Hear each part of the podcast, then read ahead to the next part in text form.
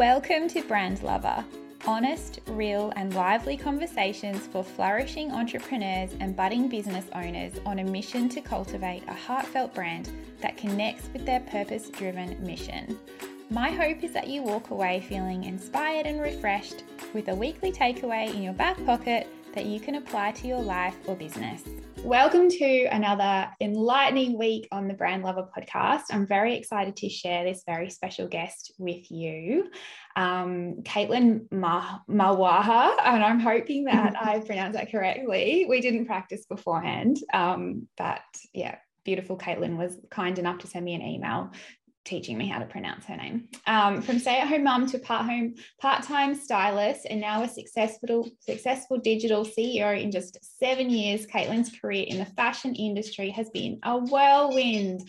Caitlin's philosophy is style made simple, and the basis of her program is around sharing her knowledge with everyday women so that they feel empowered to make the right style choices for their individual body shape, lifestyle, and budget. This philosophy makes her incredibly popular with everyday women, but not so popular with the styling industry. And I'm excited to deep dive into that. As a young woman with very self-limiting beliefs around her potential to earn money, stepping into entrepreneurial shoes has required her to do a lot of work around mindset, confidence, and determination. So thank you so much, Caitlin. My absolute Welcome pleasure. Welcome to the podcast. Thank I you. am just itching. I'm itching to, um, to ask you all these questions. But first of all, the most important question, did I pronounce your surname correctly? Pretty much. It's a very, it's a very scary surname, um, Marwaha. It's literally as it's spelled, but there's like so many A's and a W and an I. It freaks people out. So good on you for giving it a go, because most people just avoid it. I gave it a red hot go. I think yeah. I got the inflections a little bit wrong. So thank you for being so forgiving. So Caitlin, tell us a little bit about you in your own words, because I know that like that bio is incredible and I can't wait to sort of really pick that apart and unpack it a little bit. But who are you? Who is Caitlin? So I am, um, I was going to say how old I am and I don't quite know, thirty-three, I think. You know, just it all kind of rolls into one. Um, I'm a thirty-three-year-old mum to two. I've got a seven-year-old daughter, Hazel, and a six-year-old uh, son, Alexander. We live on the beautiful Mornington Peninsula in Melbourne. Um, and I'm a style coach, I guess I, is my title now, basically a personal stylist, but I pretty much exclusively work online now. So I've got an online membership group and I run a course three times a year. So this little tiny little Zoom screen um, is pretty much where I spend most of my day. Yeah. Wow. And that's, I mean, that's, it's just such a shift, isn't it, from the traditional days of personal styling in store. Um, and I guess particularly through this pandemic period, it's something that is much needed. And how exciting that you're able to deliver that to, to so many women, like being able to reach them um, must be really fulfilling for you. It absolutely is. Um, and I'm very lucky that my business has survived and thrived even within this crazy kind of two years, particularly being in Melbourne where we've really been hit almost the hardest yeah. um, in Australia. And the fact that I can support women and reach more women um, than I ever could if I was only doing one-on-one shopping sessions is amazing. And you're right, it's incredibly fulfilling and rewarding. Yeah. So let's rewind a little bit. Mm-hmm. And because you start your story as a stay-at-home mum. So what did that entail for you? And what did you do before that? So I was young. I was very young, particularly for this day and age, when I um, had Hazel. So I was twenty-five when I was um, pregnant with her. And that was a, a very conscious choice. I was like, ready to be a mum. I thought I wanted to be a stay-at-home mum. Yeah. Um, I didn't really have a career to leave, essentially. Um, I was working in retail. I was managing um, some stores and I, and I loved that, but it wasn't really a big picture plan. Um, and so I had Hazel and then very quickly and unexpectedly fell pregnant with Alexander. Mm-hmm. Um, and so, and you know, what happens for a lot of women, very common story, I kind of found myself completely in a new world. And for hubby, he was traveling overseas, he was doing his day job, he was going to the gym every day, and his life kind of continued on for quite a while as normal. And I was like, hang on, is is this what my life looks like? And I then realized that I in fact did not want to be a stay-at-home yeah. mom. um, and I was quite surprised to find that I w- was quite ambitious, and I never had thought that I was ambitious, um, maybe because I hadn't thought about a big career.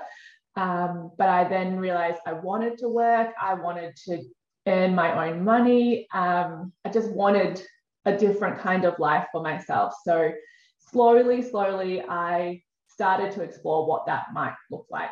Mm-hmm. I think that is, you you just epitomized basically my journey as well. Very similar. I think that's so, so relatable and so refreshing to, for you to express um, so honestly, the fact that when we do become mums, something shifts and something changes. And I was exactly like you. I didn't consider myself very ambitious prior to being a mum. Something changed. Like it was like a chemical change. I don't know, that all of a sudden it's, you know, it's this pathway that, and it's so exciting that we can sort of, you know, each one sort of fuels the other. And, you know, without, um, I don't know about you, but without my business, I I wasn't as good a mum, I feel, as I am now, like, and they sort of work together. It's so exciting. But um, so thank you. Thank you for sharing so honestly. Um, I think a lot of people will relate to that. But how did you take the leap to becoming a stylist, and why? Like, how, obviously you were working in retail fashion, but mm-hmm. what, you know, what was it that made you choose that pathway, and how did you do it? So um, again, it wasn't something that I, you know, was like, I want to be a stylist. And it's, and it wasn't that, like, when I was growing up, you know, I wasn't like super creative and really into fashion and, and things. Um, but I, when I was a stay-at-home mum, and I was like, what can I do for myself? And mm-hmm. so I started a blog. Um, and that was back when blogs were a thing, you know, yeah. a very popular thing. Um, and I started a fashion blog, and it was literally, it was so embarrassing. It was called The Mummy Style Files. So embarrassing, but anyway. We all start somewhere, and totally. The fact is you started, so. And it was Fun. very, it was a very, like, it was the in thing to do. The mummy blogging um, was taking off, and I literally just posted photos of my outfits, you know, and, and yeah. what I was doing. Um, and I think that just the way that things unfold, things become um, like enter your orbit. And then I started to see this idea of styling and, and understanding what that was. And so I eventually did a course. Um, and this is over, you know, a couple of years, because I was the primary caregiver. So yes. I was blogging at night, you know, uploading a, yeah. a photo, who knows how many people were reading it. Um, yeah. And I still was like, I had to do the mum thing during the day. And I had yeah. two kids fourteen months apart. So, but I always knew that if I was taking the time to blog up at night, late at night, then it was something I was passionate about, because, mm-hmm. you know, you would know yourself that if you're not passionate about it, and particularly when you're a young mum with no time and no energy, um, you don't do it. Exactly. Um, but it was, it was for me, because I was uh, making the time for it, that I knew that it was something that I could explore. So over probably three or four years, it was such a case of like small, tiny steps forward. Um, never with a big plan to have like a multi six-figure business by the time it was, you know, twenty twenty-one. Like that yeah. was a plan. Yeah. But I knew that there was something there. So I eventually did a course, um, eventually started to get clients. Um, I worked for a brand called Feather and Noise um, as their stylist, which was a great start. I had some really good um gigs that kind of got me in the door with some T V styling and things like that. Um, and it it literally was just a slow, slow building. And I knew that I was doing it behind the scenes, or slowly a couple of days a week, that when my kids did go to school, Um, and this year is my first year of both kids being at school that I was ready to fly. And yeah. so that's what I always say to women who are at home in the trenches with the little kids and yeah. they want to do something, and they look at me and they're like, oh, you do all this and you've got so much time, you've got such a big business. It's really just laying the foundation so that yeah. when your time opens up, you really can run with it, which is what I've now been able to do. Yes, I just got goosebumps. It's so true. It's all that, you know, those baby steps are what's going to eventually compound. We call it the compound effect. And at, yeah, at some point, once you sort of, it's almost like it's at a simmer. So you're at that sort of at stage where it's just one simmer. And then, yeah, same sort of thing with me. When all of our kids went off to school, it was like, I've been pulling back and pulling back and pulling back. And then all of a sudden, let's do this thing. And yeah, and it's just, it's all, I think it's all about recognizing the seasons that you're in as well, because you don't want to miss anything in favor of, um, I don't know, the, the, the, the grind, um, for the sake yeah. of it. So, so I just love everything that you're saying, but I just, I just now would love to chat about, so this part in your bio mm-hmm. where it says that you're incredibly popular with the everyday woman, and that's obviously your ideal client, that's who you're serving, that's who your heart sort of, um, you know, shows up for, but you're not so popular in the styling industry because of that. So why is that, and how do you cope with any backlash that you receive?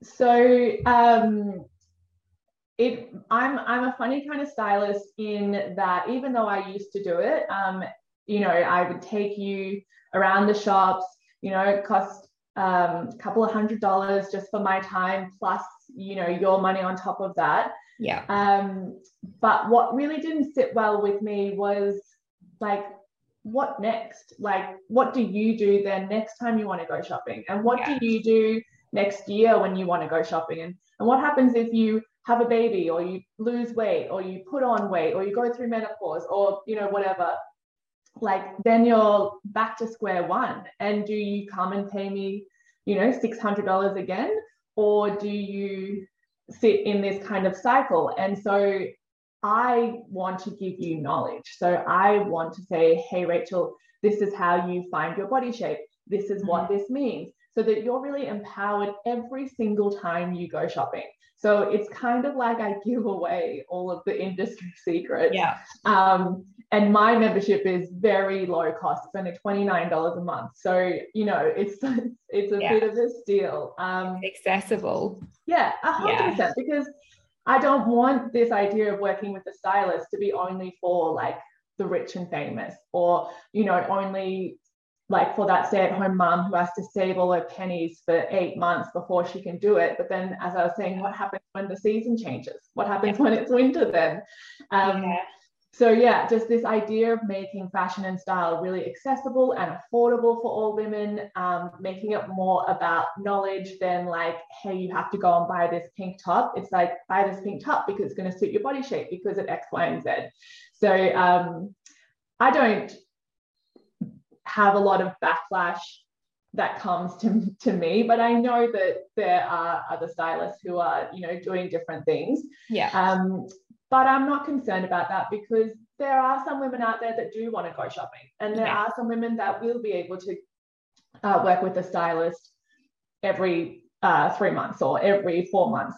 Um, and so that's fine. And that's the yeah. beautiful thing about such a competitive industry, and it's a very saturated industry, but I'm truly uh, believe that it's a vibe thing. So if you vibe with me, you'll come to the squad. If you don't vibe with me, you'll go to another stylist. And, and I think that, you know, it's not something that we need to be um, conscious of, or, you know, scared of, about this scarcity of um, work.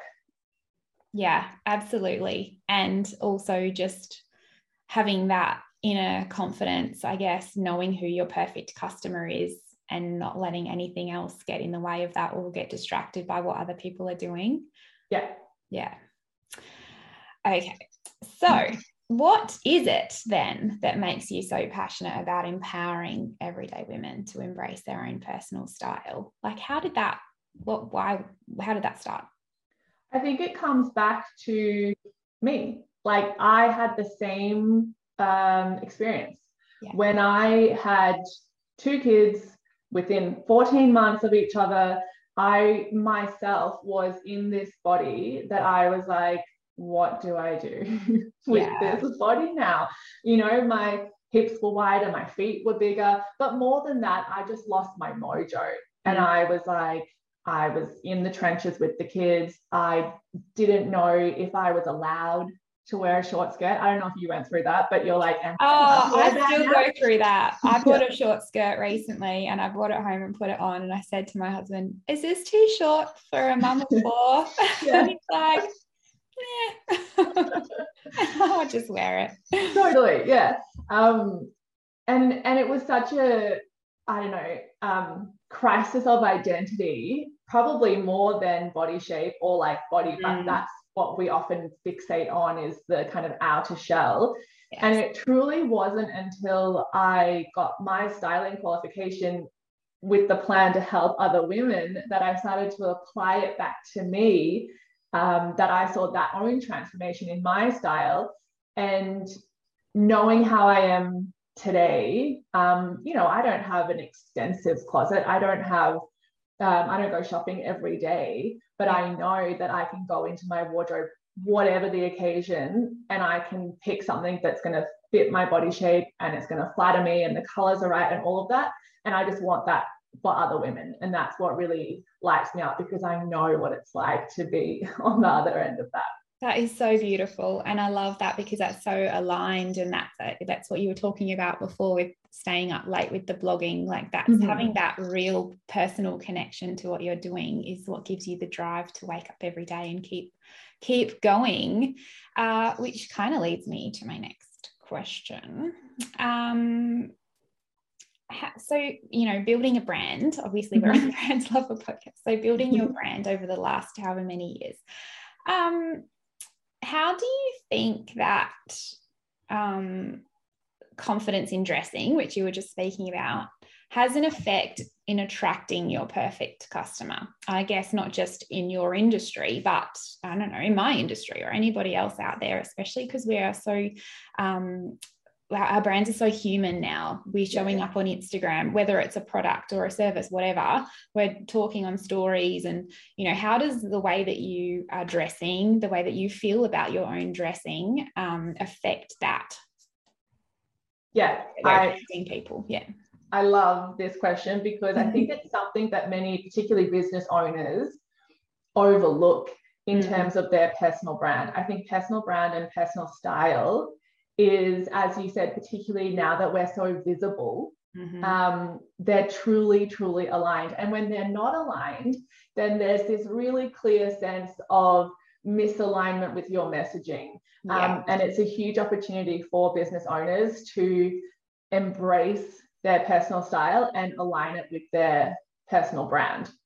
I think um, what's great about the world that we're living in now is that there is so much freedom and flexibility with what we can wear. Like, I, even with dress codes at work, we're really moving away from this corporate um, suit and tie, or, you know, like a skirt suit for women, mm-hmm. and it's smart casual, or it's elevated business, or, um, you know, it's just, we can express ourselves and our style a lot more. But if you are a business owner, I think when you truly step into your personal style, whatever it is, you could have the most serious business, but like most eclectic, playful personal style. But if it's super true to you, people really see that.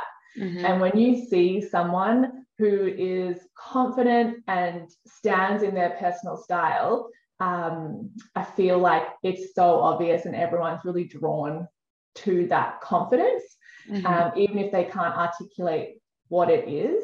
And so I think when women particularly can do the work to find out what their personal style is, whether it's colourful or super girly or whatever, if they can stand in it and embrace it, it just makes their own personal branding that much stronger. Yes, I love that. And I love that perspective. Um, and I'm interested, I guess, you know, just from the perspective of depending on what your offer is. Say, for example, you are offering some kind of really luxury product that has a really high price tag, mm-hmm. and then you saw the owner show up in their fluffy Kmart slippers. Mm-hmm. Like, how does that, how does that work? Because I know some people do encourage that type of thing and that type of vulnerability or authenticity. Um, I would love to know your personal opinion about about that and the, you know, the um the disconnect I I feel. But yeah. but how does that, yeah, how does that work? I think it depends if it's like truly authentic to them, like if they um have this, you know, offer that is super high price, but they're saying that you can be whoever you want to be, like you don't have to be this kind of millionaire that to buy mm. this product. Um, I feel like it's okay. I think if it's um, someone who has like, it's like going to a hairdresser and they're like, we're the best hairdressers, but their hair is bad, then I feel like yeah. then that's misaligned, because yes, if you're, yes, if you're, um, yes. if you're, I don't know, what, what's another example? Um, if you're some kind of like attention to detail service, yeah, and you look messy, then yeah. I think then that's misaligned. But yeah. I don't think that you have to, like, I don't have to say, hey, my price point is low, um, and therefore I only shop at like low price point stuff. I think it's fine for, yes. for me to be, you know, like I shop at lo- luxury brands, but you can have this accessible product, and vice versa. Yeah. Um, I think that's fine if it's aligned, but if, if you're trying to sell something, like if your branding was terrible, then it would be yeah. like, why would I go to you? And I often yeah. look at copywriters or um, uh, like social media managers, and their social media is crappy, then yeah. that's, that's where I feel like. Yeah, like if they've got twelve hundred posts and only twenty-nine followers. Yeah. Yeah. And, but they're going to help us. Yeah, yeah, yeah, yeah, yeah. I think that's that's that's a great way to answer that question, because it really does come down to um, their messaging, I guess, and yeah. who they're trying to attract and what their purpose is. So I guess you're right. It's it just it's a whole bunch of different vari- variables, yes. um, and it comes down to your own unique brand, and I guess being um, being conscious of that, and again, knowing your customer. Yeah. I um my business coach is a great example, because she's super, super successful, mm-hmm. you know, multi-million dollar business coach. And she gives an example that for years and years and years, she thought she had to do presentations um, in a suit, in like corporate attire, because she's like, I'm a business coach. So, you know, I need yeah. to show up and be business and professional. Yeah. For people to take me serious. And it probably was a little true, more true, like a couple of years ago, mm. ten, fifteen years ago. But she has like, a, she loves color, like rainbow. And so now she shows up and she's authentically who she is. Her, all of her branding is multicolored. Mm-hmm. Um, all of her advertising is multicolored. And she wears like rainbow striped jumpers and stuff. And it's, and it's very, very aligned to her, and she's yeah. her own brand. So she is like, I'm a business coach and I'll get you to the next level. And, you know, I've made millions of dollars, but I love to have fun. And, and this is my, you know, personality. Yeah. I love that. I'm putting her own stamp on it. And yeah. yeah, and people certainly do pick up on that. Um, okay. So what's one mindset? I know that we, we have chatted about sort of the mindset, that work that you've had to do, because you just always assumed that you were going to be a stay-at-home mum, um, and never had big ambitions to earn six figures or anything. So, yeah. you know, if you could share one mindset lesson, um, perhaps with with someone who's in those trenches, you know, the early mum days, who know, you know, she knows that she's called for a higher purpose. Maybe she's feeling frustrated that she's in this situation, um, and she can sort of, she just can't break through that. Um, maybe she's thinking about starting her business and she's, I don't know, impatient. What would you recommend? Yeah. So, um, so many things, and, and things will work differently for different people. For me, it was um, constantly disproving to myself. So if I, I believed that I couldn't do it, and then um, disproved it, did it, you know, I, I, achieved a milestone. Yeah. Um, And that takes time to for that to happen. I think as you get a bit bigger, you can level up quicker. Um, but I think just starting is is the best thing to do. Um, just starting something. Um, and so that was, for me, I feel like one of my biggest strengths is feeling the fear, but doing it anyway. Um, I'm really good at jumping into action. Yeah. Um, and then I've got so many mindset things that I do every day, um, meditation, positive affirmations. I got my goals written up here and I see them every single day. Mm-hmm. And I think just um, moving forward with those things and, and being really diligent about your mindset. Um, I think it's really true that thoughts lead to actions. Mm-hmm. And so what you think is what you can become. Um, and so it's, you just have to kind of feel the fear, do it anyway, start, and then you will disprove those beliefs to yourself. I thought I could never, ever make one hundred thousand dollars. Um, and then I made one hundred thousand dollars, you know, and I was like, okay, I guess I can do it, you know, and then yeah. as you, whatever it is, I could never start a business. I could never do an Instagram live, you know, you do the Instagram live. I used to be so nervous doing Instagram lives. I would prepare for like two hours before it. I, you know, I was like, what if they ask me a question I don't know the answer to? I have to yeah. be an expert. Um, and you just have to keep doing it. And so I couldn't do an Instagram live. I did it. Um, I can't, can't do a podcast interview. You do one and you're like, okay, I can. Um, and you just keep disproving it to yourself. I love that. I love that. And I love the whole philosophy of just keeping on pushing those boundaries of the comfort zone until that comfort zone expands. Yeah. Just keep on doing it and doing it and doing it until all of a sudden it's not so scary anymore. I love yeah. that. Okay. So what's next for you? What's Great question. Path? Honestly, the most exciting thing is a bit of a break. Yeah.